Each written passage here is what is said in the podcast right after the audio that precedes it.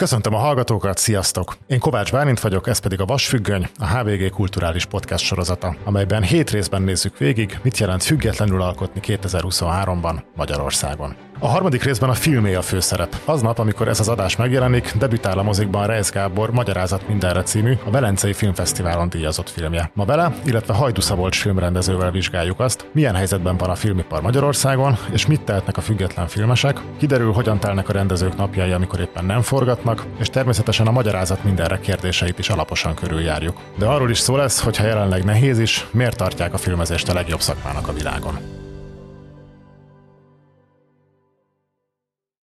Szeretettel üdvözlöm a stúdióban Reis Gábort, az adásunk napján a mozikba kerülő Magyarázat mindenre című film rendezőjét, aki nem mellesleg ezek mellett még a Rossz versek és a Van valami furcsa és megmagyarázhatatlan című filmeket is rendezte, valamint Hajdu Szabolcsot, aki olyan filmekről ismert, mint az Ernelláig Farkaséknál, a Bibliotek Pascal vagy a Fehér Tenyér. Mellesleg a nézők elég sok színházi előadásban is láthatták, játszó szerményként, rendezőként, íróként, és ezt Gáborról nem mondtam, de neki is van egy színdarabja, tehát sok bennetek a közös. És mint ebben a műsorban mindenkinek, nektek is először három vagy kettő plusz egy villámkérdést szeretnék feltenni. Az első az ismerős lehet azoknak, akik már esetleg látták a magyarázat mindenrét. Mi volt a legnagyobb hülyeség, amit valaha csináltatok? Úristen, erre nem készültem fel erre a kérdésre. De amikor beírtad a forgatókönyvbe, akkor nem gondolkoztál ezzel, hogy nekem mi volt? Hát, voltak, de hogy a legnagyobb... Akkor mi az első, ami eszedbe jut? Az első hülyeség, ami eszedbe jut az életedben? Hát nem teljesen, nem biztos, hogy, hogy is mondjam, nem teljesen szalonképes. Van egy jelenet, amit kivágtunk a rossz versekből, mégpedig, hát ezt most mondjam el, te jó Isten. Jó, elmesélem. Tehát volt egy pillanat, amikor uh, szerelmesen tinédzser koromban azt gondoltam, hogy az ember úgy tudja túltenni magát uh, valakin, hogyha a legőrültebb dolgot uh, csinálja, és uh, miután hazakísértem a lányt, és szembesültem azzal, hogy ebből soha az életben nem lesz semmi, ezután elbúcsúztunk, és egy pár méterrel a háza elé Hát rá hívott a természet, de igazából megörültem ennek, és nagyjából így. Ennél szalonképesebben nem tudom ezt elmesélni.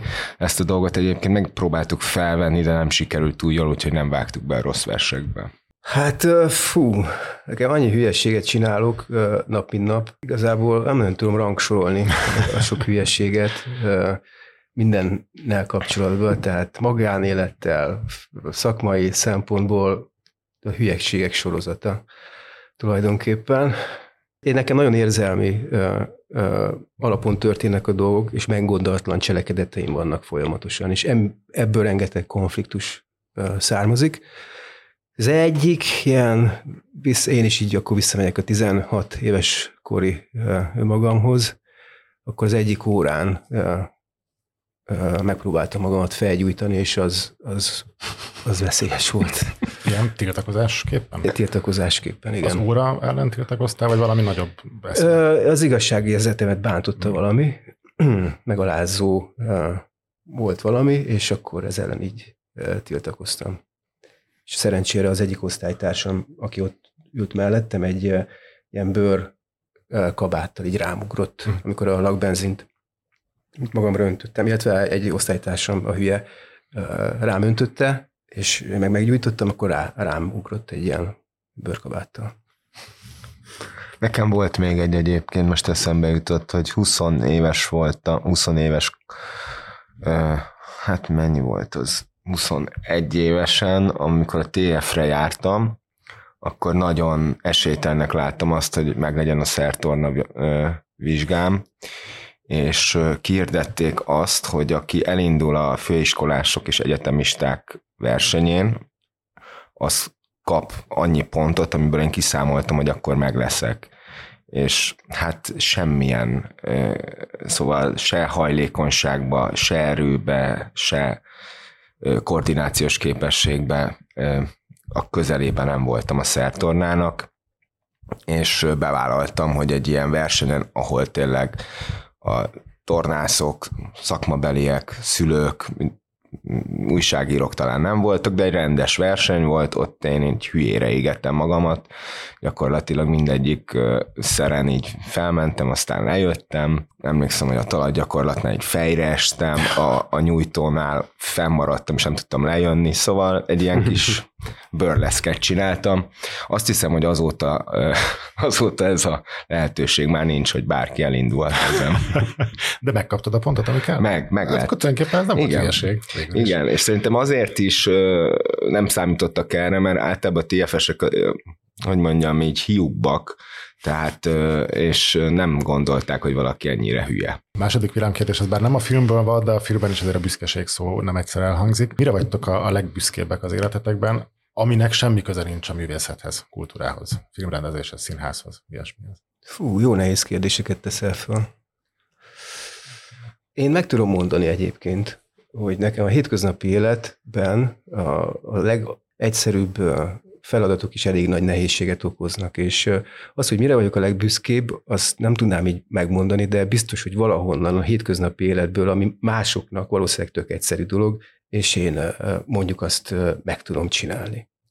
Egyet tudok ilyet mondani, megpróbálom röviden összefoglalni, hogy egyszer kereket cseréltem a Dunaparton, és elbénáztam a dolgot, és a, a, elővettem a jó kereket, a rossz kerék már le volt véve, és a jó, kerek, egy jó kerék belegurult a Dunába. Uh. És ott volt ott voltam uh, kerék nélkül, és valóban nagyon kellett siessek, és, és elkezdtem követni a Dunaparton a, a kereket, majd a parlamentig követtem, és próbáltam hogy integetni a hajóknak, hogy sodorják erre, de persze hát azok nyilván nem sodorták arra. És egy adott ponton láttam, hogy egy nagyobb hajó jön, és a hullámok elkezdik ki sodorni a kereket, és akkor bementem a Dunába, és kiszedtem a kereket, és én azt gondolom, hát én egy ilyen elképesztő hőstetként éltem meg ezt, hogy hmm. megmentettem ezt a kereket. De ilyen, ilyesmik, ilyen e, hétköznapi dolgok.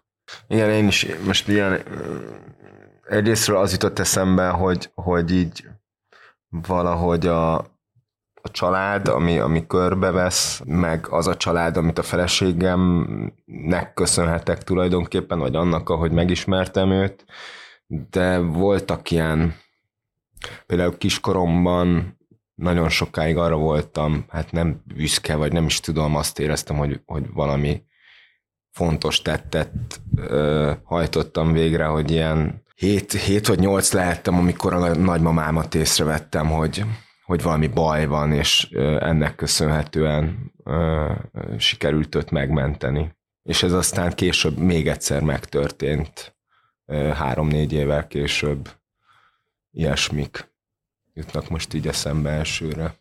A plusz egy villámkérdés, ez mindenkinek ugyanaz ebben a műsorban. Mit jelent számotokra, megint csak akár emberileg, akár szakmailag, a függetlenség, vagy a szabadság?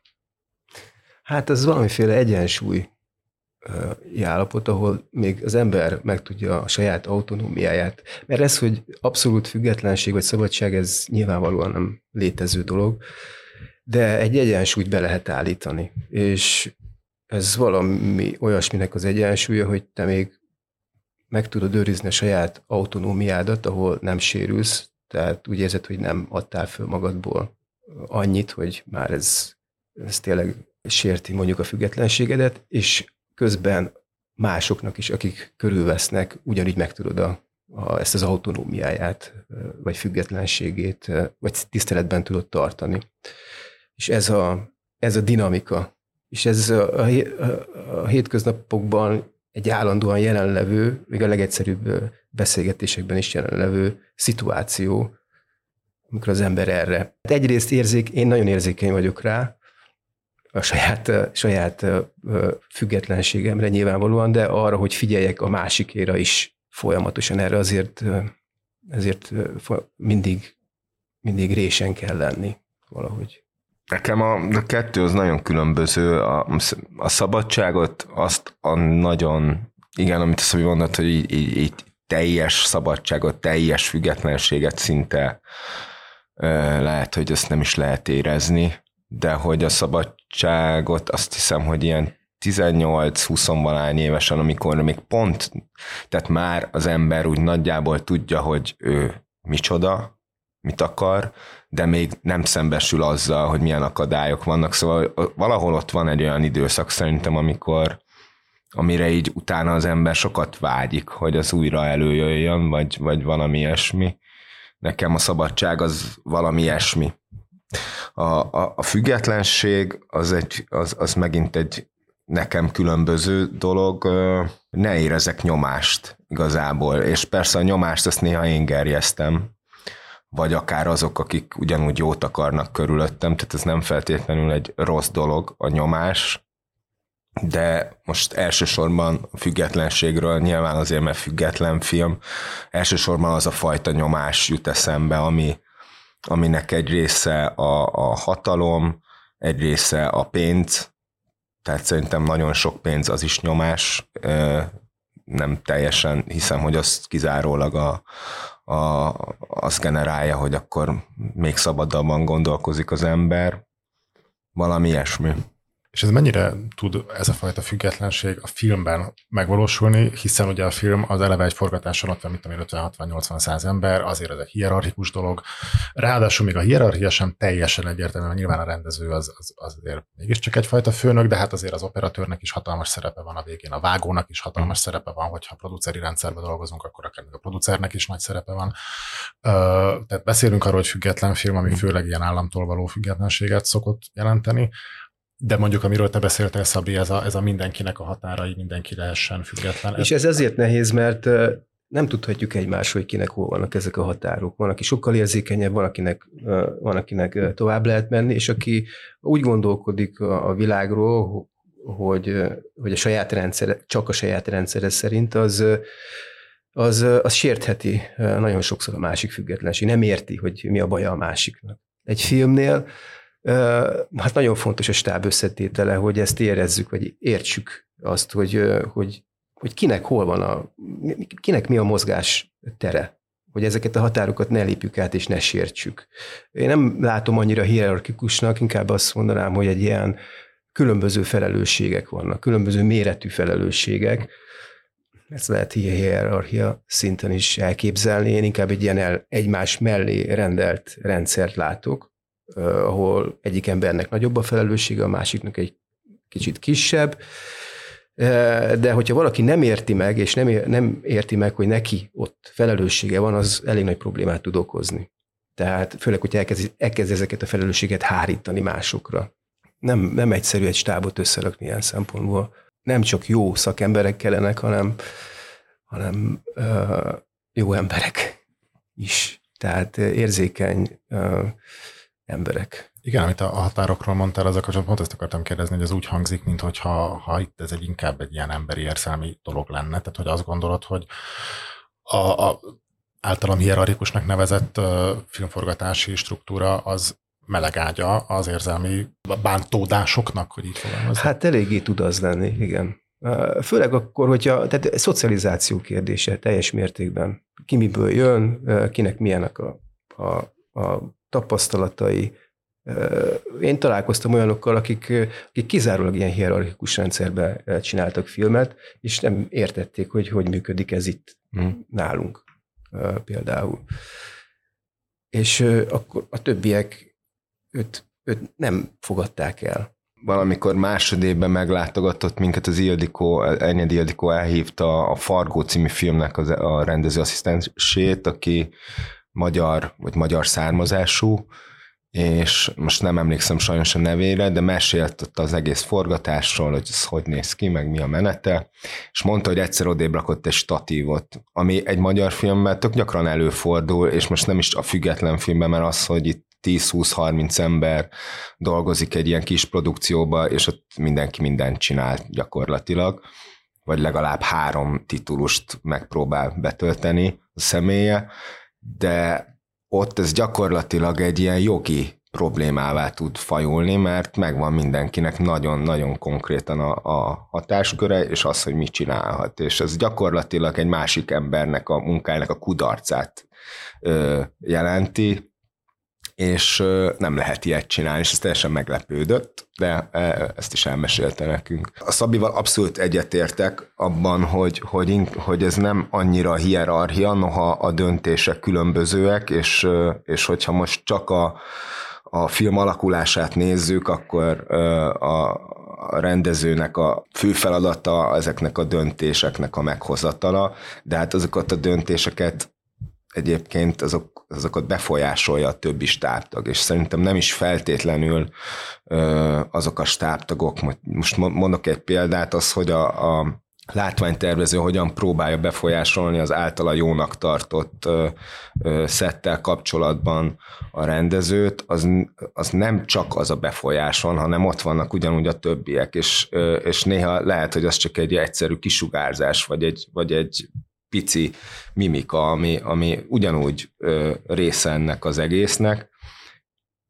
Én, én mindig arra törekszem, és, és azt érzem, hogy jó úton haladunk a, a vantól, ameddig eljutottunk a magyarázat mindenig, hogy, hogy valahogy egy olyan csapatot létrehozni, és ebben nagyon nagy szerepe van a másfél évvel ezelőtt, amit elkezdtünk a Proton Színházzal a Komolyan Röhelyes vagyokban, mert a színházban ez a társulati ö, szellem, az, hogy ott is valahogy egy ilyen nagyon erős ö, műhelymunka zajlik, az ott valahogyan én nagyon szeretném azt átmenteni a filmezésbe, és mert azt nagyon élvezem, én, én, én nem tudom, a sportba is igazából a csapatot szerettem mindig az, hogy valaminek a része vagy egy közösségnek, és a filmezésbe is ezt a részét szeretem, élvezem azt is, amikor az ember egyedül álmodozik otthon, de valójában azt szeretem, amikor ezeket így, így elkezdjük megosztani, és mindenki megtalálja a helyét egy, egy ilyen misszióban.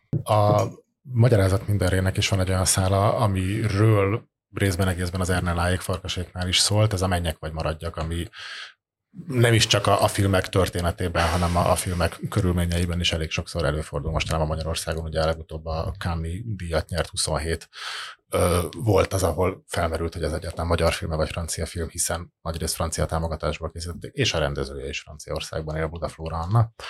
Tehát, hogy ez a, ez a mennyek vagy maradjak kérdés, ez nektek személyesen, hogyha nem csak a filmjeitekről beszélünk, hanem a magánéletetekről, ez felmerül? Mennyire merül fel?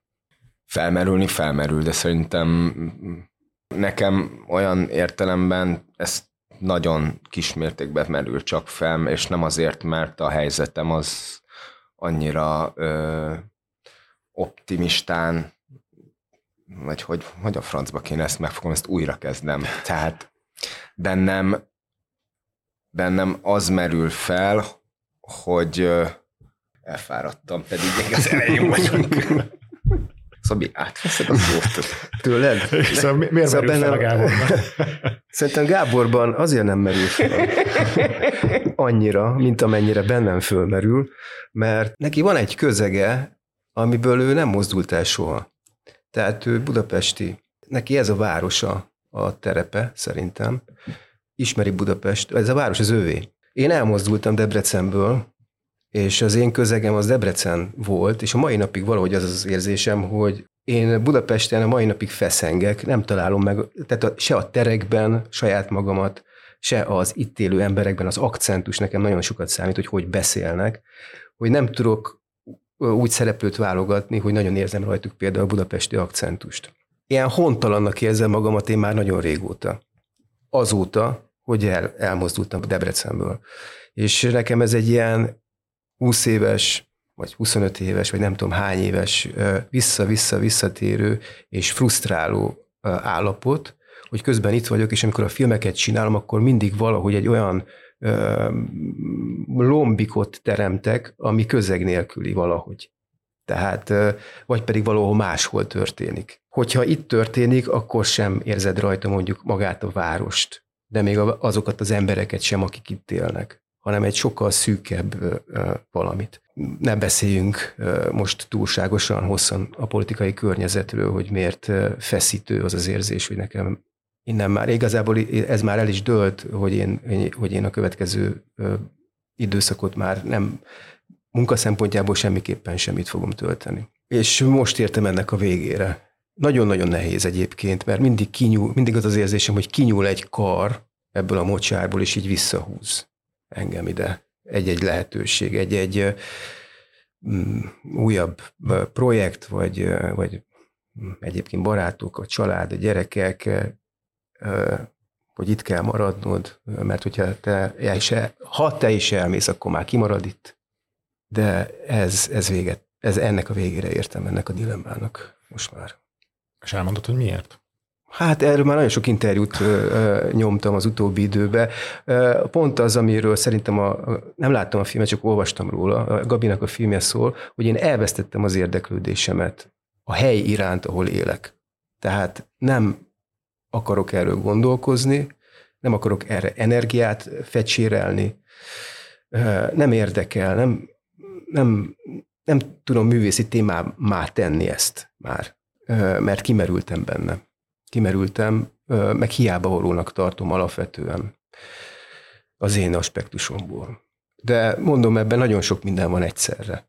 Tehát tulajdonképpen nekem majd, hogy nem mindegy, majd, hogy nem mindegy, és ezt sokszor tapasztalom, hogy, hogy, hogy én Budapesten, Budapesten dolgozom magyarokkal, magyar stábbal, vagy pedig Romániába dolgozom románokkal, vagy Angliába, vagy Kanadába, vagy ahogy az előző filmekben csináltam. Nekem ugyanaz, ugyanaz az érzés, de ugyanolyan hontalan érzés alapvetően, és lehet, hogy sose fogom megtalálni azt, hogy nem lesz közegem, hanem csak az a belső sziget marad, és az, azzal fogok ott gyurmázni. Azért vagyok meglepve túl azon, hogy, hogy nyilván értem, amit mondasz. Mm.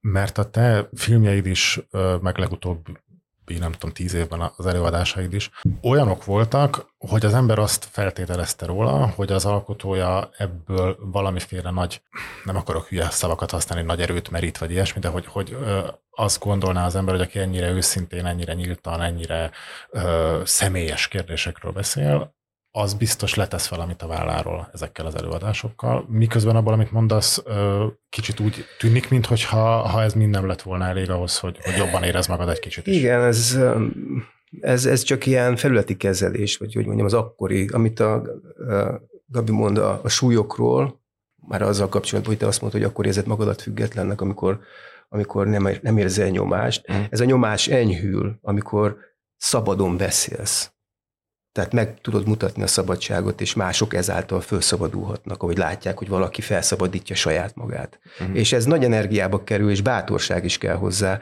hogy ezt a szabadon beszélést, ezt megvalósítsd. Meg ihlet is kell hozzá. Csak ebbe ki lehet merülni. Illetve azt érzem, hogy én alkotóilag nem merültem ki, csak a közeg merült ki számomra. Tehát, mint érdeklődési mező. Lehet, hogy ki fogsz rögni, Gábor, és biztos, hogy, hogy túlozni fogok, de hogy megnézem a magyarázat mindenrét, én egy picit azt is tudnám mondani, hogy ez a film egy olyan ember munkája, aki meg akarja menteni ezt az országot. Uh-huh. Van ebben valami? Hú, nem tudom. Biztos, hogy van. Van egy csomó személyes szál, ami, ami miatt, amit most kezdek igazából felfedezni, hogy miért így alakult a történet, és, és milyen, igazából rájöttem, soha nem tudom kikerülni ezeket a szavakat, hogy energiák, mert az ezotériával kapcsolatban mindig ilyen így fej, fejcsóválva szoktam ezeket befogadni, de, de hogy, hogy, hogy ezek, a, ezek a mondjuk, hogy szeretett energiák, ezek hogy jöttek ki ebbe a történetbe, és és nagyon erőteljes az a része az egésznek, hogy, hogy a családunkban hogyan, hogyan kezdtünk el beszélni politikáról, és, és hogy mennyire egy bizonyos lépéssel hátrébről ezek mennyire nevetséges vitatkozásnak tűnnek számomra. De visszakanyarodva még egyébként a, ahhoz, hogy elvándorlás, én azt érzem, hogy igen, én, én, én sok szempontból nagyon szeretem Budapestet, és nagyon szeretek élni itt. Jelentik a tereket, a barátaimat, a családomat. Ö, azt is érzem, hogy, hogy én, engem mérhetetlenül inspirál a közeg, a társadalom, és valamiféle akkor érzem jól magamat, kicsit úgy, mint szerintem a legtöbb munkás ember, hogy akkor érzed a munkádnak az értelmét, hogyha valamit vissza tudsz adni.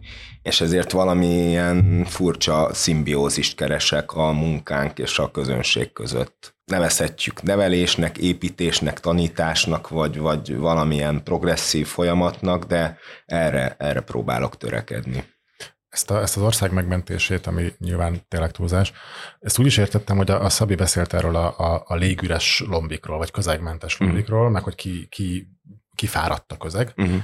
És hogy a, a magyarázat mindenrét nézve, egyébként most beszúrok egy zárójelet azoknak a nézőknek, akik még nem látták, hogy a film nagyon-nagyon sok rétűen járja körül a, azt, amiben ma Magyarországon élünk, politikai ellentétek, hogyan határozzák meg az életünket, hogyan nem tudunk, vagy tudunk esetleg, tudunk-e egymással beszélni, annak ellenére, hogy az egyik fideszes, a másikon meg nem fideszes, és akkor biztos gyurcsányista, meg sorosista, ha meg fideszes, akkor nyilván Orbánista, agymosott, stb. stb. Ez egy iskolás gyereknek az érettségie kapcsán merül fel, most a sztoriról nem akarok részleteket elárulni, de hogy igen, tehát hogy tulajdonképpen arról szól ez a film, hogy miben élünk konkrétan 2023-ban Magyarországon, még csak nem is 2021-ben, hanem egészen konkrétan ma, és mondjuk a következő választásig még biztosan. Tehát, hogy azt akartam mondani, hogy ez a, ez a légüres tér, minthogyha te te arra törekednél, hogy, hogy valahogy kinyúj mindig ebbe a térbe, és így igenis megtöltsd, és hogyha ha kifáradt a térre, hogy Szabi fogalmaz, akkor is felrázd, és hogy te neked, mint hogyha nagyon kéne ez a, ez a közeg, hogy, hogy, hogy igenis legyen, és, és párbeszédbe tud vele lépni. I- igen. Szükségem van rá. Igen, de pár éve, amikor, amikor uh, nyilvánvalóvá vált, hogy igazából itt egy nagyon, nagyon egyre szélesebb, uh, mondjuk, hogy hát az NFI elkasszált filmesei, de a, a színházi társadalom jelentős része, szóval, hogy gyakorlatilag itt egy nagyon-nagyon széles rétege a, a magyar kulturális társadalomnak nincsen egyáltalán figyelembe véve, igazából, mintha nem is lennénk. Én tökre azt éreztem, hogy, hogy igazából most kezdődik valami. Tehát, mert ezek így, ezt egyébként pont a Szabi mondta egy, egy teljesen másik interjúban, hogy ezeket így nem lehet elfolytani, hogy ezek így kijönnek valahol.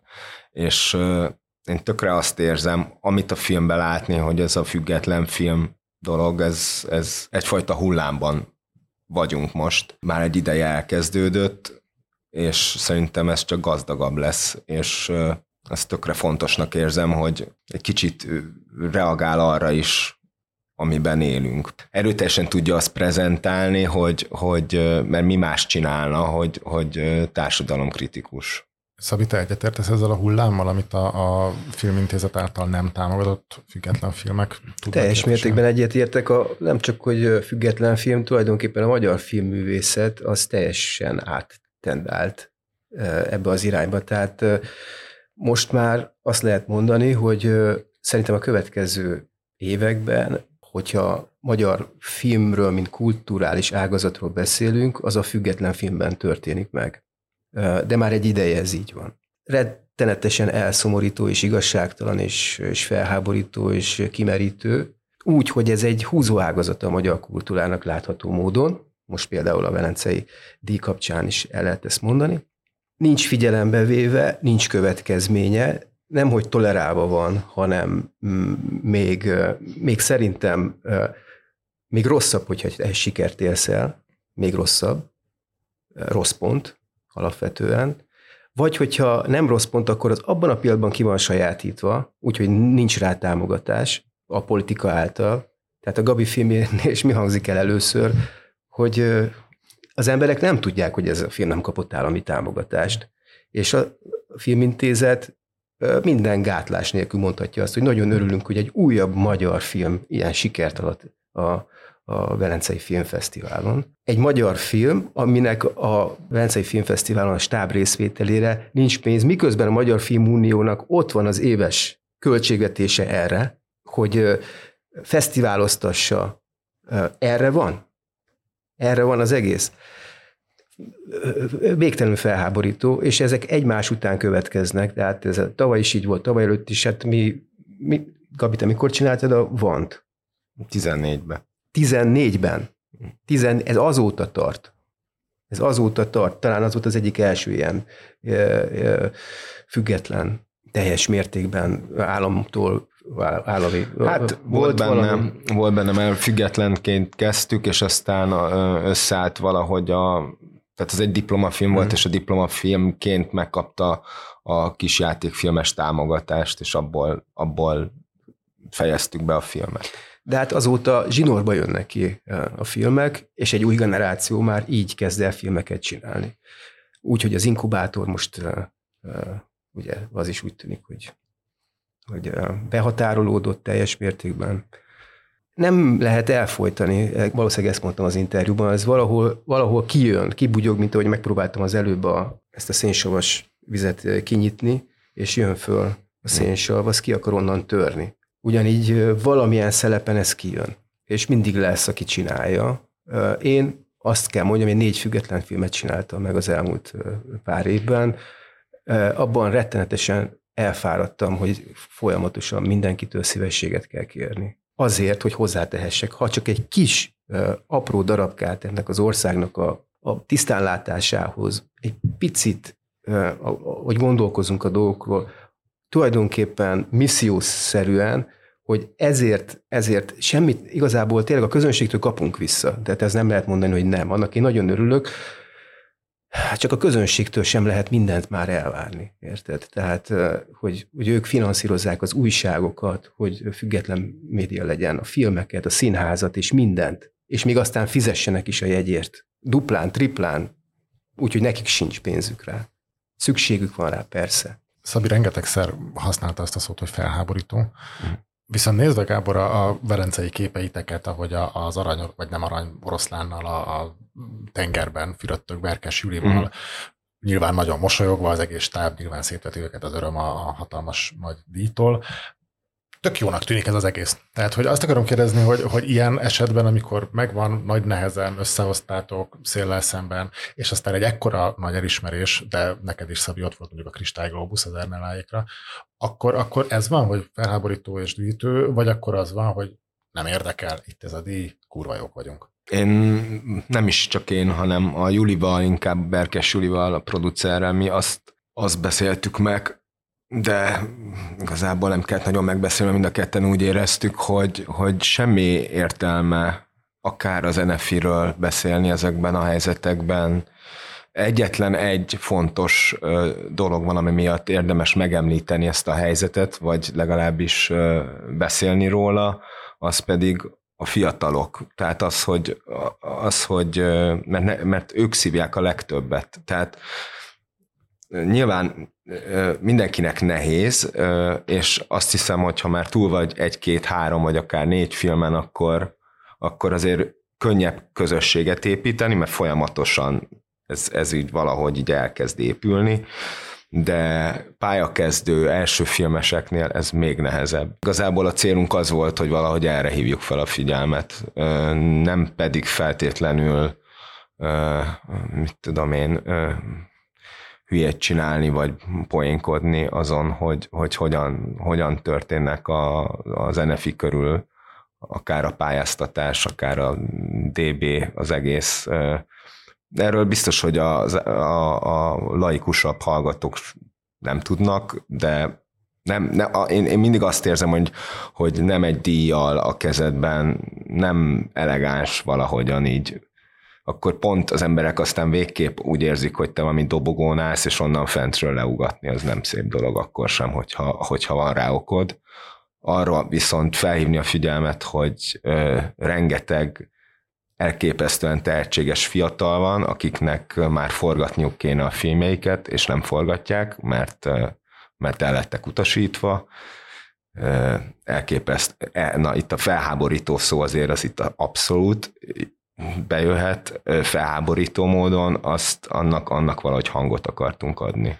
Ja, megint, megint egy kizárójelet nyitok, hogy azok a hallgatók, akik nem látták, a Gábornak a köszönő beszédében Velencében a díjátvételkor hangzott el egy hasonló gondolat, hogy, hogy arra kérted a ott jelenlévő filmes nagyágyukat, hogy figyeljenek oda a magyar fiatalokra. Igen, és meg kell mondanom, hogy, hogy a, a beszéd után volt egy ilyen vacsora, és nagyon sokan ö, ö, jöttek oda hozzám, hogy, hogy nagyon köszönnék, hogy ezt elmondtuk, meg meghatódtak, meg, meg hát most kvázi figyelni fognak, tehát hogy az ember nyilván ez egy kis, kis izé lehet, hogy csak egy épp, hogy egy csepp a tengerben, de azt hiszem, hogy ezt valahogyan el kellene kezdeni kommunikálni, mert nekem az a tapasztalatom, hogy, hogy itt Magyarországon nincsen olyan mecénás, nevezzük így, aki, aki fel tudja vállalni ennek a generációnak, az, a legújabbnak, amire egyébként a legkíváncsibbak lehetünk mindig, hisz ha valami új történik, azt ők fogják csinálni. Mi azt hiszem, most nem akarok a Szabi nevébe beszélni, de azért egy rendező mindig az előző vagy a korábbi filmjehez képest csinál valamit, viszont ami új, az meg, az meg azért azért elképesztően vérpesdítő, mert, mert az egyszer csak ott így kirobban. És, és én ezért mindig sokkal kíváncsi vagyok az első filmesekre, és nem hiszem, hogy ez, ezt magyar tőkéből ezt, ezt finanszírozni lehet.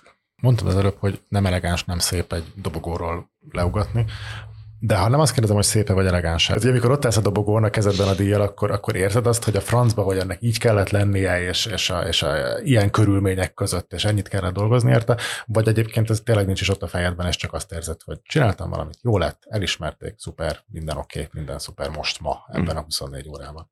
Nem, nekem két-három dolog volt a fejembe. Az egyik az az, hogy, hogy megköszönjem azoknak a, annak a sok embernek, akik ezt lehetővé tették, külön beszéljek a stábhoz, akik, akik igazából abszolút a, ott álltak velem bizonyos értelemben, mert egyébként bármelyik szekcióban nyert volna, de az, hogy a film kapta, az azt jelenti, hogy ott, ott van egy stáb és, és, az, és az, hogy fel tudjam olvasni a remegő kezeimmel azt a szöveget, amit a Julival, meg a Petrányi Vikivel közösen így megírtunk, hogy ez, ez valahogy átmenjen. Ez a három dolog, és igyekeztem nem elfelejteni semmit a, e, e, a három dolog közül. De, kicsit... De eleve, bocsánat, hogy eleve egy olyan meghatottság van az emberbe, hogy eszébe nem jut ö, ö, semmilyen antagonista, nevezzük antagonistának, de hát ez is talán túlzás, mert nem antagonista, csak egy lehetőség, ami, ami nincs. És Szabi, tulajdonképpen ezt a kérdést ezt tőled is kérdezem, hiszen gyakorlatilag az Ernelláékkal Karlo Vivariban szinte szó szerint, hogy ez történt, állami támogatás nélkül függetlenül ellenszélben, és aztán kaptál egy nagy díjat a filmre. Hát igen. Um, tehát, ja, benned bennem, bennem, én, én nagyon örültem. Én ilyen, hogy mondjam, én ezeket ilyen viszonylag lazán uh, szoktam venni, tehát nem vagyok annyira meghatódó típus, inkább meglepődő, uh, vagy majd, hogy nem normálisnak veszem uh, a dolgot. Örültem, hogy ez, hát ez, ez, ez fan. Ez, ez most így, ez, ez így összejött. Uh, de hozzá kell tegyem, hogy, hogy annak a sztoria az az volt, hogy mi próbáltuk a Filmunión keresztül ezt, ezt beküldeni Károly Variba, és a Filmunió élből visszautasította, hogy, hogy nem küldi el. Tehát mi privát küldtük el Károly Variba a filmet, és a Filmunió, a magyar stand azzal az ütemmel, ahogy mi megérkeztünk, összepakolt és hazament. Uh-huh. Tehát nem képviselték a filmet egyáltalán. Ott, ott, ott sátraztak a srácok, a stábtagok sátorba laktak, kempingbe, a stáb, és utána bulisztunk egyet. Nem ér, egyébként nem érdekelt. Nem, olyankor nem érdekel, mert olyankor az ember ünnepel. Ez, ez tényleg olyan, mint egy ilyen temetés és esküvőnek a keveréke a maga kellemetlenségeivel is, meg eufóriájával együtt, és olyankor az ember mindent, mindenkinek megköszön, és mindenkinek hálás vagy meg mindenki mindenkinek hálás, és átéljük, de utána jön a, a valóság, jönnek az idegesítő dolgok, a bosszantó dolgok, és akkor én, én, én nagyon fel tudom magamat ezeken idegesíteni. És a, visszatérve Gabihoz, hogy oké, okay, hogy ezek a filmek díjat nyertek, de van egy csomó, nem, nem nyert díjat. Ugyanolyan nehéz azokat a filmeket is megcsinálni. És ugyanúgy jó filmek. Tehát itt lehetne sorolni például a Svejtje Misinek a filmét, vagy a, tehát egy csomó film elkészült így, ugyanolyan ö, nagy művelet azt végigcsinálni. Az, hogy díjat kap, az csak egy ilyen jelzés, jelzés, hogy itt történik valami, itt történik valami, egyik másik így kiemelkedik, és bármikor bármelyik kiemelkedhet, mert egyszer csak így valakinek jön egy olyan ihlet, és egy olyan konstelláció, együttállás van, hogy, hogy elrobban, és valahogy, valahogy eszenciálissá válik. Eszenciálissá válik, és, és összefoglal sok mindent. Egyébként, ami még azon kívül is történik. Tehát, hogy szerintem nem láttam mondom a Gabi filmi, de valószínűleg a Gabi filmi azt is összefoglalja, ami a, a, a magyar független filmben történik, így unblock az egésszel együtt. Tehát a, a stáb hogy alakul ki, és hogy jön létre, létrejötte. Tehát eszenciálisan összefoglal valamit, ami egyébként történik az országban. Illetve ez a jelenet, amit leírtál, hogy amint ti megérkeztetek független filmesek Károlyvariba, az állami filmunió összepakolt és elment. Én szerintem ez így szó szerint benne lehetne a magyarázat mindenrében egyébként ez a, ez a párbeszéd, amit már mondtam, hogy a filmnek nagyon fontos témája, van egy, egy talán mondhatjuk, hogy a csúcsjelenet, amikor a, az agymosott Orbánista, meg az agymosott Sorosista leülnek egymással, és megpróbálnak beszélgetni. Úgy nagyjából el lehet képzelni a hangvételt. Tehát, hogy ez, hogy, hogy nincs párbeszéd, erre ti láttok esélyt, hogy a következő egy, két, három, négy, öt, tíz évben valami megváltozon? Ne menjen el a Filmunió, amikor ti megérkeztek? Vagy a tanár szót tudjon érteni azzal az apukával? Hát én nem látok esélyt rá. Bocsánat. Nem, nem, nem. Én nem látok esélyt rá. Azért nem látok esélyt rá, mert foci drukker magatartás van. Tehát, hogyha valaki azt mondja, hogy én Fideszes voltam, Fideszes vagyok, és Fideszes is maradok, azzal nincs mit csinálni, mert meddig marad Tehát mi az a határ, amikor már azt mondja, hogy nem, nincs tovább. Tehát ez olyan, mint egy Barcelona vagy Real Madrid drukker, hogy akármilyen, akárhogy is veszít, én akkor is életem végig én reálos vagyok, és kész. És ezzel nem tudsz mit csinálni. Ezzel nem tudsz mit. Ezek nem morális megfontolások, ezek nem, ez, ez egy foci drukker magatartás. Nincs, nincs megfontolás mögötte. A beszélgetésekben sincsen. És ilyenkor sakmat van, nem tudsz, nincsenek érvek nincsenek érvek. Én szerintem például a magyar, ha már a filmet vesszük, ez, ez a, a kommunikáció az kb. ott szakad meg, amikor elveszik az autonómiádat, az önrendelkezési jogodat, az azt jelenti, hogy kiveszik a kártyát a kezedből. És oda mész be, ahol, ahol a kártyaasztalhoz, és a másiknak a kezébe ott vannak a kártyát, neked a kezedben meg nincs semmi. Innentől kezdve nincs kommunikáció, nem tudsz miről beszélgetni, nincs, nincs alap nincs alapja. És nem is tudom, hogy ez hogy tud megváltozni, mert hiába is lennének kisebb közösségekbe erre szándékuk, vagy, vagy ilyen családon belül maximum odáig tud eljutni a dolog, hogy ne beszélgessünk politikáról. Uh-huh. Ne beszélgessünk politikáról, de az az állandó feszültség az ott van, hogy erre figyelni kell. Figyelni kell, mert mindenhol politika van. A legapróbb hogy milyen cipőt veszel magadnak. Turult? Érted? Szóval... Én ö, egyel optimistább vagyok, de csak egy kicsivel, meg én inkább ö, nem is a ö, foci drukker, hanem én inkább, de hasonló, tehát én, én, én egyfajta ilyen vallásosságot látok ebbe, ami, ami tökre hasonló, és mondhatjuk, hogy egy fradista az gyakorlatilag fradi vallású. Annyi, hogy az életben azt látom, hogy egy, egy mélyen vallásos ember képes időnként kritikusan tekinteni akár a saját egyházára vagy vallására, ezért vagyok egy picit optimista, és természetesen nagyon sok vallásos pedig elképesztően, és most, most bármelyik egyházat elő lehet hozni, nyilván egy keresztény országban ez, ez mondjuk nagyobb eséllyel keresztény, de hogy maga az, hogy korlátolt valaki, az, az minden vallásosságban előfordulhat. Szóval egy nagyon picit optimista vagyok, de csak azért, mert látok erre néha példát, hogy, hogy leülnek különböző vallású emberek, és képes, képesek beszélni Istenről, úgyhogy megértik, hogy a másik is valamiben hisz. És ezt tudom, hogy szóval igazából az, amiről beszélek most, az, az nem akarok ilyen álságos lenni, mert nagyon jól tudom, hogy közben van egy, egy abszolút mesterségesen fenntartott érdek, mert, mert az a baj, hogy érdeke a, a hatalomnak, egyébként az ellenzéknek is az, hogy ez az egész ez fennmaradjon. Tehát, hogy az részben erősíti őket, az, hogy, hogy meg van nevezve az, hogy ki a hülye, vagy ki a rossz, részben meg, ö, nem, hát részben meg megerősíti őket, nem, nincs második.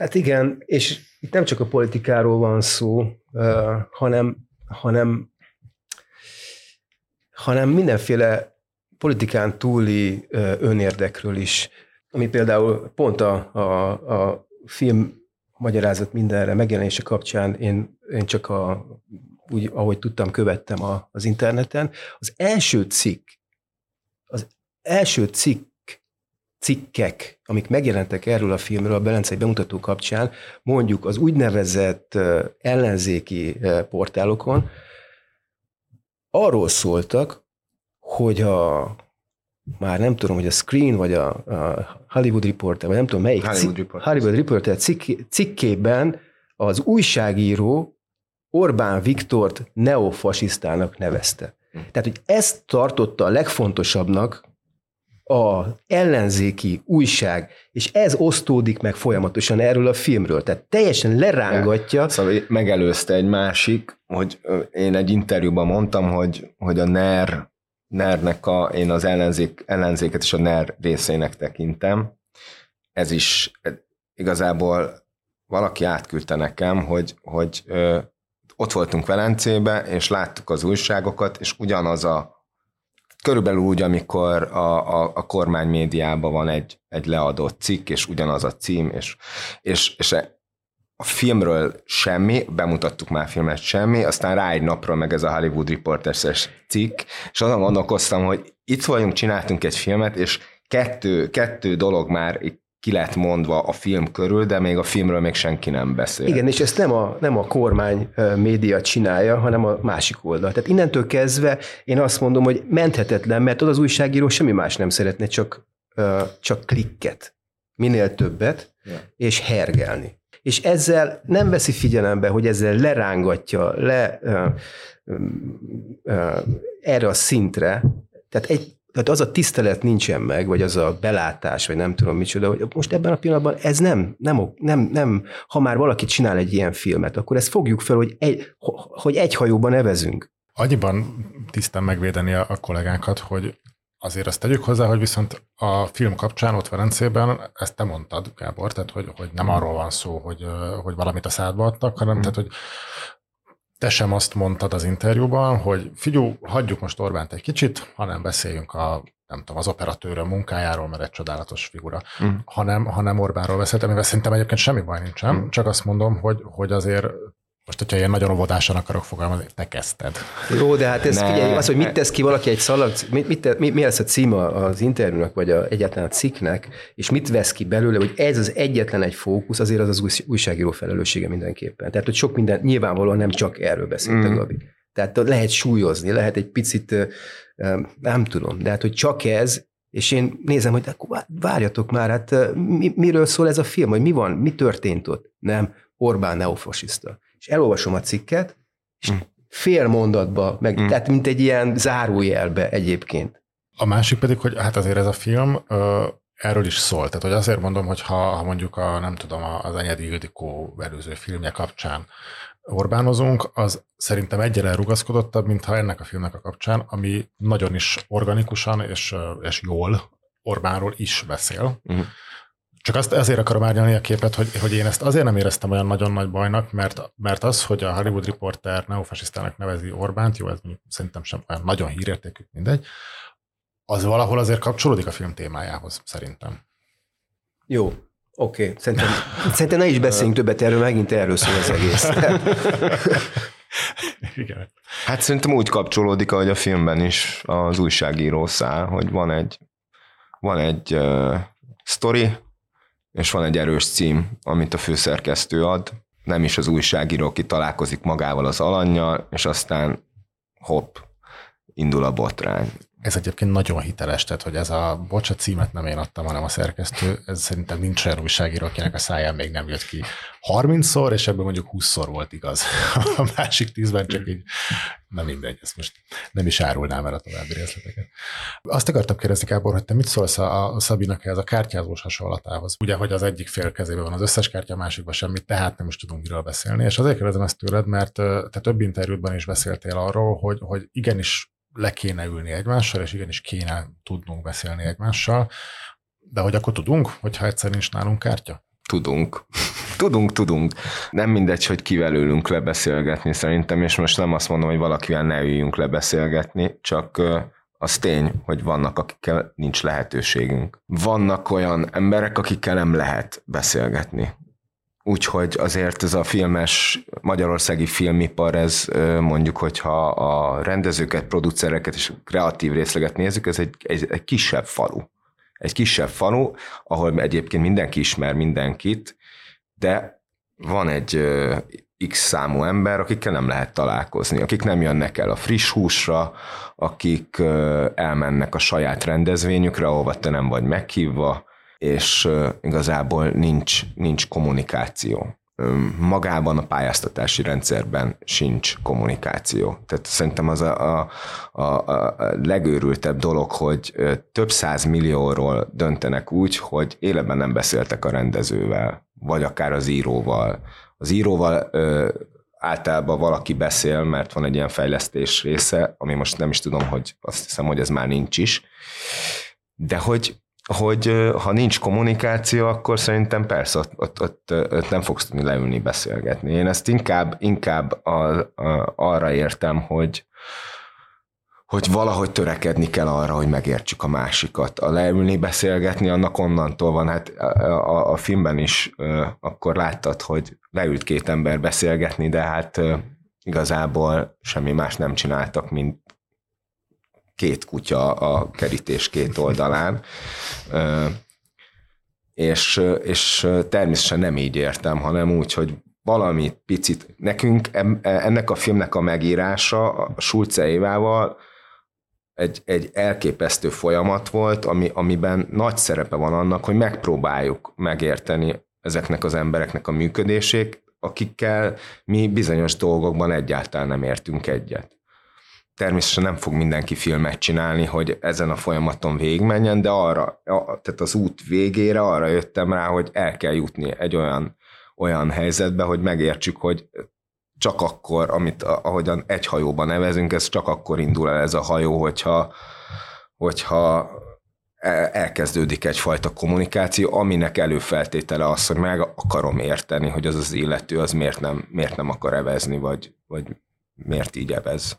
De hogy itt a, a hajós hasonlatra én megint vissza tudnék kérdezni a, a kártyás hasonlatot átforgatva a hajósba, hogyha ha te úgy szállsz fel, illetve ti mind úgy szálltok fel egy hajóra, hogy ott jöttök rá, hogy ja, hogy a többieknek van evezője, nekünk meg nincs, akkor tulajdonképpen nem mindegy, hogy, hogy tehát, hogy te beszélgethetsz az emberrel, akinél az evező van, hogyha az nem opció, hogy nálad is legyen evező, nem? Ez vicces, mert most ezt mondtad, és eszembe jutott egy három vagy négy hónappal ezelőtti telefonbeszélgetés a gyártásvezető barátommal, és mondtam neki, hogy úgy érzem, mint hogy egy ilyen szekeret próbálnánk tolni egy autópályán. és ez nagyjából ugyanaz, mint ez a hajós, és, ne, és én, én, ezt én mondtam, és én nyavajogtam, és aztán aztán valahogy befejeztük a filmet, aztán valahogy eljutott oda, és ilyen szempontból én most természetesen egy szerintem egy kicsit lila ködbe látok mindent, szóval nem, nem vagyok a megfelelő ember arra, hogy azt hiszem, hogy, hogy nem tudom prezentálni kellő józansággal ezt a dolgot, tényleg. Én egyébként ennek őszintén örülök, már a lila köd az egy nagyon jó dolog. Még tart a szerelem, aztán majd igen. természetesen NFI székház előtt lesz dolga. Igen. Mert hogy azt akartam ezzel kapcsolatban a, a, visszautalni, a, a, próbáljuk meg megérteni a másikat ö, gondolatkörre, hogy nektek független támogatásban régóta nem részesülő filmeseknek úgy érzitek, hogy, hogy feladatotok lenne megérteni mondjuk K.L. Csaba, vagy Kálomista Gábor gondolkodását? Én azt gondolom, hogy én értem. És én nagyon sok mindent meg is értek arról az oldalról. De ha nem jutunk előre azzal, jó, jó, értjük egymást. Ide, ide egyszerűen dílek kellenek. Dílek kellenek. Nem csak kommunikáció kell, az sincs, hanem egy idő után közös munka kell, és, és bizalom kell. Az, hogy bizalmat adtuk egymásnak, elfogadás kell. De te, tehát lehet véleménykülönbség. Tehát én nagyon sok sérelmet értek. És amikor azt mondom, hogy, hogy úgy nem tudsz beszélgetni, hogy, hogy nálad nincs semmi, én itt ezekről a délekről beszélek. Tehát, hogy lépjünk előre. Mi lesz a megoldás? Mondjuk ez erre a helyzetre. Hogy itt van egy erős, egyébként évek vagy évtizedek óta folyamatosan erős jeleket adó filmkultúra. Újabb és újabb generációkkal ezt fel kéne ismerni, és be kéne látni, el kéne fogadni, és azt kellene mondani, hogy srácok, akkor tegyünk egy kísérletet. Bizalmat adjunk egymásnak. De hát ez, ez nem történik meg. A hétköznapi életben ezek a beszélgetések egyszerűbben zajlanak, mert nem kell dileket kötni. Ott egyszerűen el kell fogadni a másiknak a, a nézőpontját, az érveit, próbálod megérteni, hogy ő miért gondolja ezt, milyen információk alapján, milyen tényeket tud, lehet vita belőle, nem kell gyűlölni egymást. Tehát ezek a hétköznapi életben könnyebben meg tudnak történni, onnantól nem tud működni a dolog, amikor, amikor egyszer csak valamit építeni kéne, közösen együtt. És ez nem megy. Érted? E, ez, e, az van, hogy, hogy, hogy tolja a szekeret az autópályán. Érted? Miközben ilyen ferrari húznak el melletted. Uh-huh. És karambolozik a következő fánál. Elhangzott a, a sérelem szó, és uh, talán Gábor a te interjúidban is, is megjelent párszor. Van a, a hát most nagyon sok idézőjelbe fogom mondani, hogy a ti oldalatoknak, mert nem akarlak titeket oldalra sorolni, de hogy azoknak a, a filmeseknek, akik nem nevezhetők kormánypártinak, nem nevezhetők kedvezményezetteknek. Nektek van szerepetek szerintetek abban, hogy így alakultak a dolgok, ahogy? Tehát, hogy a, a ti sérelmeitek, azok vannak valamilyen szinten pariban a, a másik oldal sérelmeivel? Okoztatok ti a ti közösségetek sérelmeket a, azoknak, akik most vannak hatalmon? Hát, mit, nevezünk, mit nevezünk annak? Tehát én azt gondolom, hogy a újságírói függetlenség, a művészi függetlenség az egy alap dolognak kell lennie. Tehát egy művésznek szabadon kell hagyni beszélni. Hogyha ő megbánt valakit, azt el kell viselni, mert nem azért bánt meg valaki közösségeket, vagy, vagy akár személyesen. Jó esetben nem bosszúvágyból történik ez, hanem valamiféle hibák korrigálása véget. Rámutat valamire. Figyeljünk föl erre, és próbáljunk meg kijavítani. Erről kellene, hogy szóljon. Még általában erről is szól, hogyha valaki ezt sérelemnek veszi, vagy fél, retteget ettől, hogy kritikát fogalmaz meg valaki, mondjuk művész, újságíró, stb., akkor ezt semmilyen szinten nem tudom, nem tudom komolyan venni. Tehát, hogy arra nem lehet egy bosszú a válasz. Nem lehet egy bosszú, hogy akkor, na jó, akkor innentől kezdve te nem. Te nem beszélhetsz, és nem kapsz további lehetőséget, mert tehát pont erről a lényegét veszi el az újságírásnak is, és, a, és a, mondjuk a művészetnek is. Hogy okoztam-e sérelmet a másik oldalnak, vagy amennyiben én ez az oldal vagyok, mert ezt ebben nem, nem tudom, hogy mi vagyok, de... Igen, e, bocsánat, még ne arra úgy megszakítalak. Igen, tehát, hogy itt, itt, itt most minket, sokunkat, nem csak mi kettőnket, itt most lehet, hogy elkezdenek besorolni egy ilyen ellenzéki, politikailag ellenzéki oldalra. Ja. Azok, akik nincs, nincsenek velünk. Igen, nincs, ez, így, ez nincs így. Tehát ezt szeretném nagyon határozottan leszögezni, hogy ez nincs így. Autonóm emberek autonóm véleménnyel én komolyan mondom, elfogultság nélkül látom a másik oldalt is. Meg is csináltam a magam filmét ezzel kapcsolatban, még a, annak idején a Off Hollywood című filmet. Azon is megsértődhettek. Egyébként sokan. Szóval nincs így. Bocsánat, csak így meg akarom. Nem, hát ö, ö, ugyanezt próbáltam mondani. Mm. Szerintem biztos okoztam ö, ö, sérelmeket, ö, főleg ilyen, aminek egyébként sajnos ö, kevesebb értelmét látom ma már, mint, mint bizonyos esetekben. Ezek a bizonyos petíciók, amik időnként karaktereket, személyeket, hát személyeket, nem tudom miért karaktereket mondtam, személyeket utasítanak el, vagy nem, akarnak, nem akarják, hogy a környezetükben, vagy a, a, a, ahhoz a klubhoz tartozzanak, ezek biztos, hogy sérelmeket okoznak, és én is írtam alá ilyen. Ezek ilyen, milyen petíciók egy? Ja, ez a... Hát most, a, kapcsán? A, a, akár, de a legelső, és szerintem az egyik vízválasztó az a kálomista ö, petíció volt, ahol közel 700 filmes írta alá, ami azóta az a 700 az szerintem ilyen 300 lett, mert nagyon sokan dolgoztak azóta a kálomistával. Igen, tehát hogy az, az mondjuk nem egy petíció volt kvázi, hanem egy vállalás. Egy, hogy a... egy kinyilatkoztatás Igen. arra, hogy nem értünk egyet azzal, hogy, hogy kirúgnak embereket azért, mert egy bizonyos filmben dolgoztak. Hát nem is volt politikai egyébként az az ügy, de tekintve,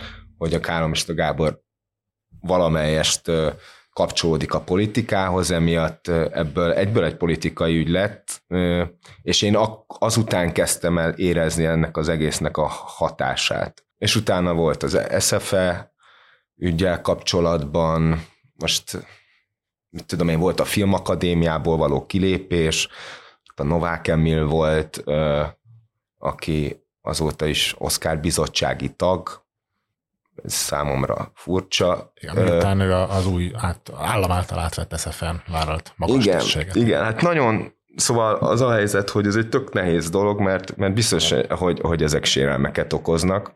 Nem tudom, hogy erre mi a jó módszer, tehát azt látom, hogy a petíciónak kevés értelme van sajnos. Igazából ez lehet, hogy iszonyú pessimista, borzasztóan hangzik, de a, a demonstrációnak is ö, ö, sajnos kevés értelmét látom, és ez szörnyű, de ezeknek már annyira hatástalan a legtöbb, ö, sőt, igazából a 90 valahány százaléka semmit nem okoz, mert máshogy van kommunikálva, egy bizonyos oldal, vagy hogyha mondjuk ez a kormány oldal, az meg se hallja. Ha jelen van egy ellenzéki politikus, akkor az egy, egy ellenzéki tüntetés, lást, SZFE ügy, annyira annyira elkeserítő ez a része. Erre megoldás egyébként az a bizonyos hullám, ami már szóba került, tehát az, hogy akkor tulajdonképpen a petíciónak, kiállásnak, demonstrációnak mondjuk, hogy nem nagyon van értelme, kártyát vagy evezőt nevezzük akárminek nem osztanak nektek, az megoldás, hogy akkor egyszerűen azt csináljátok, amit csináltok, hogy akkor a, ott a farvizen, vagy ott nem is tudom, a, a határ melletti kis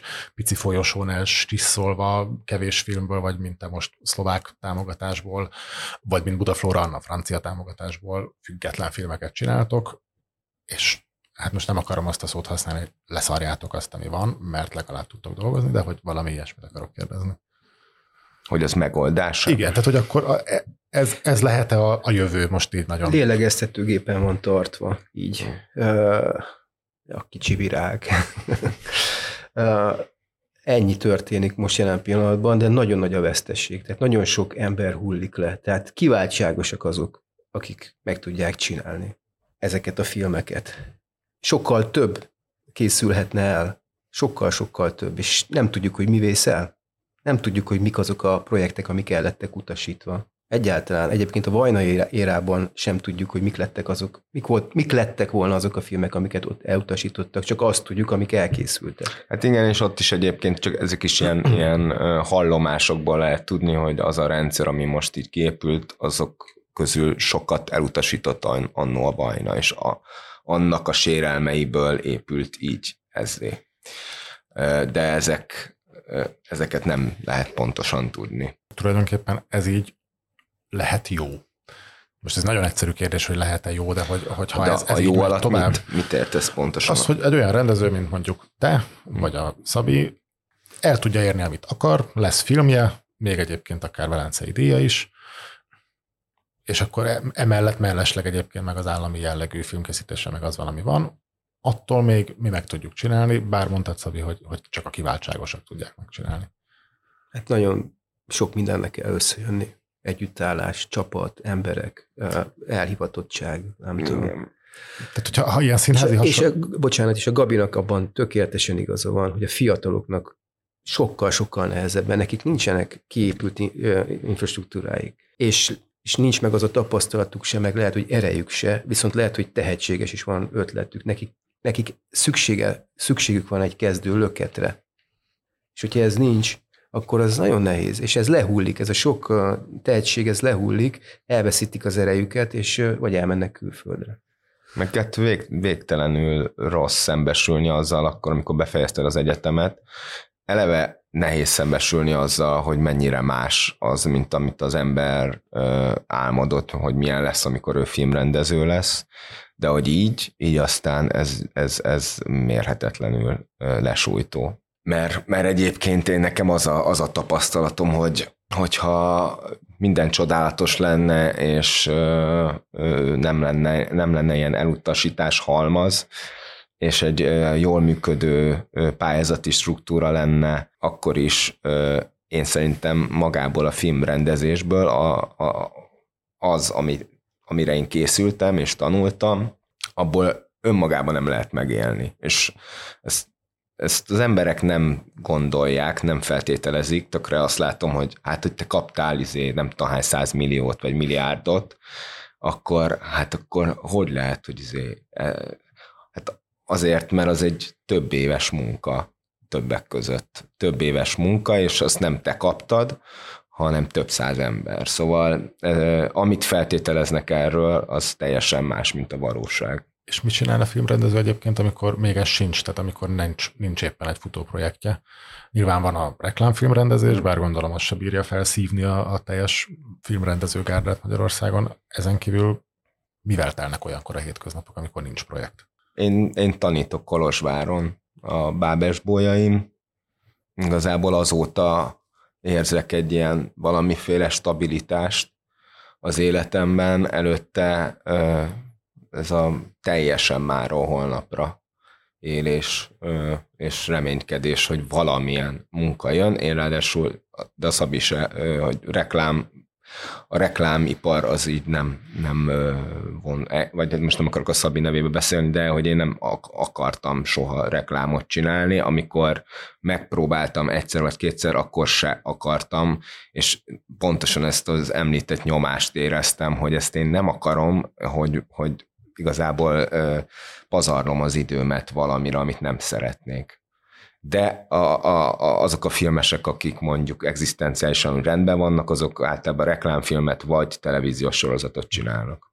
Én uh, ugye a színházasdit uh, kezdtük el jobb hiány, illetve folytattam, vagy felvettem újra a fonalat a színházzal, és ki is építettünk végül is egy, egy rendszert, amit a Covid jó keresztbe vágott. Mondtam az előbb, hogy a közönségre így lehet számítani. A színházba szeretnek járni az emberek, sokan nézik. Valahogy, valahogy abból csúran cseppen valami, és én próbálok több lábon állni. Tanítok is, meg színészként is jelen vagyok filmekben, most viszonylag sok filmben játszottam az utóbbi egy évben, két évben, de hát ezek az összegek, amik itt előkerülnek, azok olyan összegek, amik ilyen 15 évvel ezelőtt is ugyanazok voltak. Tehát teljes mértékben megalázónak tűnik. Főleg, hogyha csak egy kicsit kiebb nézel mondjuk Szlovákia irányába, vagy akár Románia irányába. Hmm. Hogy ott egyszerűen azt látod, hogy többet kap egy színész, többet kap egy rendező, többet kap egy tanács, tehát megállás nélkül kell dolgozni. Ahhoz, hogy az ember fent tudja tartani magát, pláne, hogyha gyerekek is vannak ez a helyzet. Filmrendezésből valóban. Egyébként meg meg lehetne élni, csak nem Magyarországon. Ja. És most egy ilyen éles ugrást fogok tenni, és azt fogom kérni tőletek, hogyha most mindazt elfelejtjük, amiről eddig beszéltünk, tehát az úgynevezett körülményeket, a, a praktikus részét az egész filmkészítésnek, és csak a művészetre gondoltok, akkor egyébként azt gondoljátok, mert én azt feltételezném, biztos azt gondoljátok, hogy, hogy ez azért mégiscsak a legjobb dolog a világon? Filmet rendezni, színdarabot írni, színdarabot rendezni, létrehozni egy filmet a semmiből? Tehát ez, ez a lelkesedés ennek ellenére, mindennek ellenére megvan bennetek? Bennem most eléggé megvan. Most így könnyű, de, de egyébként is az elmúlt egy évben csak egyszer-kétszer, most így visszaemlékszem, hogy nyavajogtam ezzel kapcsolatban valami mélabús pillanatban hogy nem kéne valami más csinálni. Csak közben mindig azt érzem, hogy, hogy annyira nagy élmény ezt barátokkal, egy közösséggel végigélni, meg valahogy ezt az időt, és ez egy fontos idő, amiben élünk, ezt így valahogyan ilyen lefagyasztani, és ezt meg és már minden metaforára jutnak eszembe, de hogy, hogy valahogy, valahogy ezt bemutatni, ezt tök fontosnak érzem, és, és minden részét élvezem, akkor is, hogyha nincs nagyon más összehasonlító, nincsen semmi más, amivel össze tudnám ezt hasonlítani, mert, mert a rossz versek volt az egyetlen államilag támogatott film, de az is elég kevés pénzből készült. Szóval nem tudom mivel összehasonlítani, ami, ami, amilyen lehet. Úgy, de azt akartam mondani, hogy nagyon megalázó, meg ilyesmi, de közben, közben nem annyira érzem ezt át.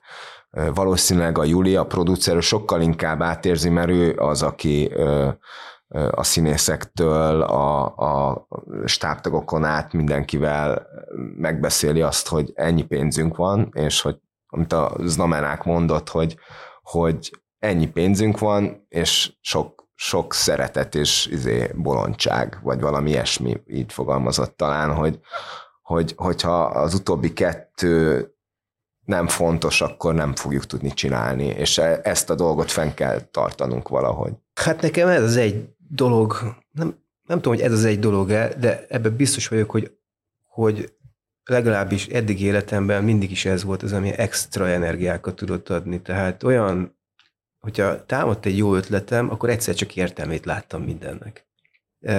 Minden körülmény ellenére. És amit a Gabi is mondta, hogy az egész folyamat az nagyon vonzó. Az, hogy te egy világot alkothatsz, egy világban elmerülhetsz, és azt, azt gazdagíthatod a semmiből, a nullából más emberekkel együtt, ez egy csodálatos dolog, és ez a, szám, a saját magad számára is folyamatosan meglepetéseket hoz, és visszainspirál.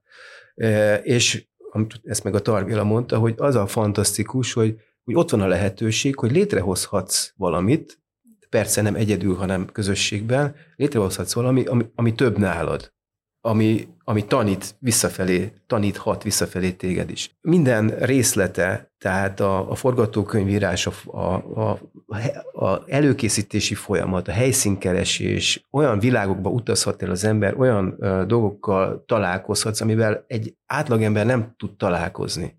Tehát olyan helyekre juthatsz el. Olyan, szóval na, rendkívül gazdag dolog. Rendkívül gazdag. És ezt, amikor az ember ezt így megszokja, hogy ennyire teljesen lehet élni az életet, akkor az őrületesen hiányzik, amikor ez nincsen. Jó, hát kevés pénz, sok szeretet, sok őrültség. Legyen ez a végszó. Nagyon szépen köszönöm, hogy itt voltatok, Hajtó Szabolcs és Reis Gábor. Köszönöm, sziasztok! Köszönjük, Köszönjük is! Köszönöm a figyelmet a hallgatóknak is. A Vasfüggöny két hét múlva folytatódik, addig is iratkozzatok fel a műsor csatornájára, és kövessétek be a HVG podcasteket, hogy a többi műsorunkról sem maradjatok le. Én Kovács Bárint vagyok, viszont hallásra!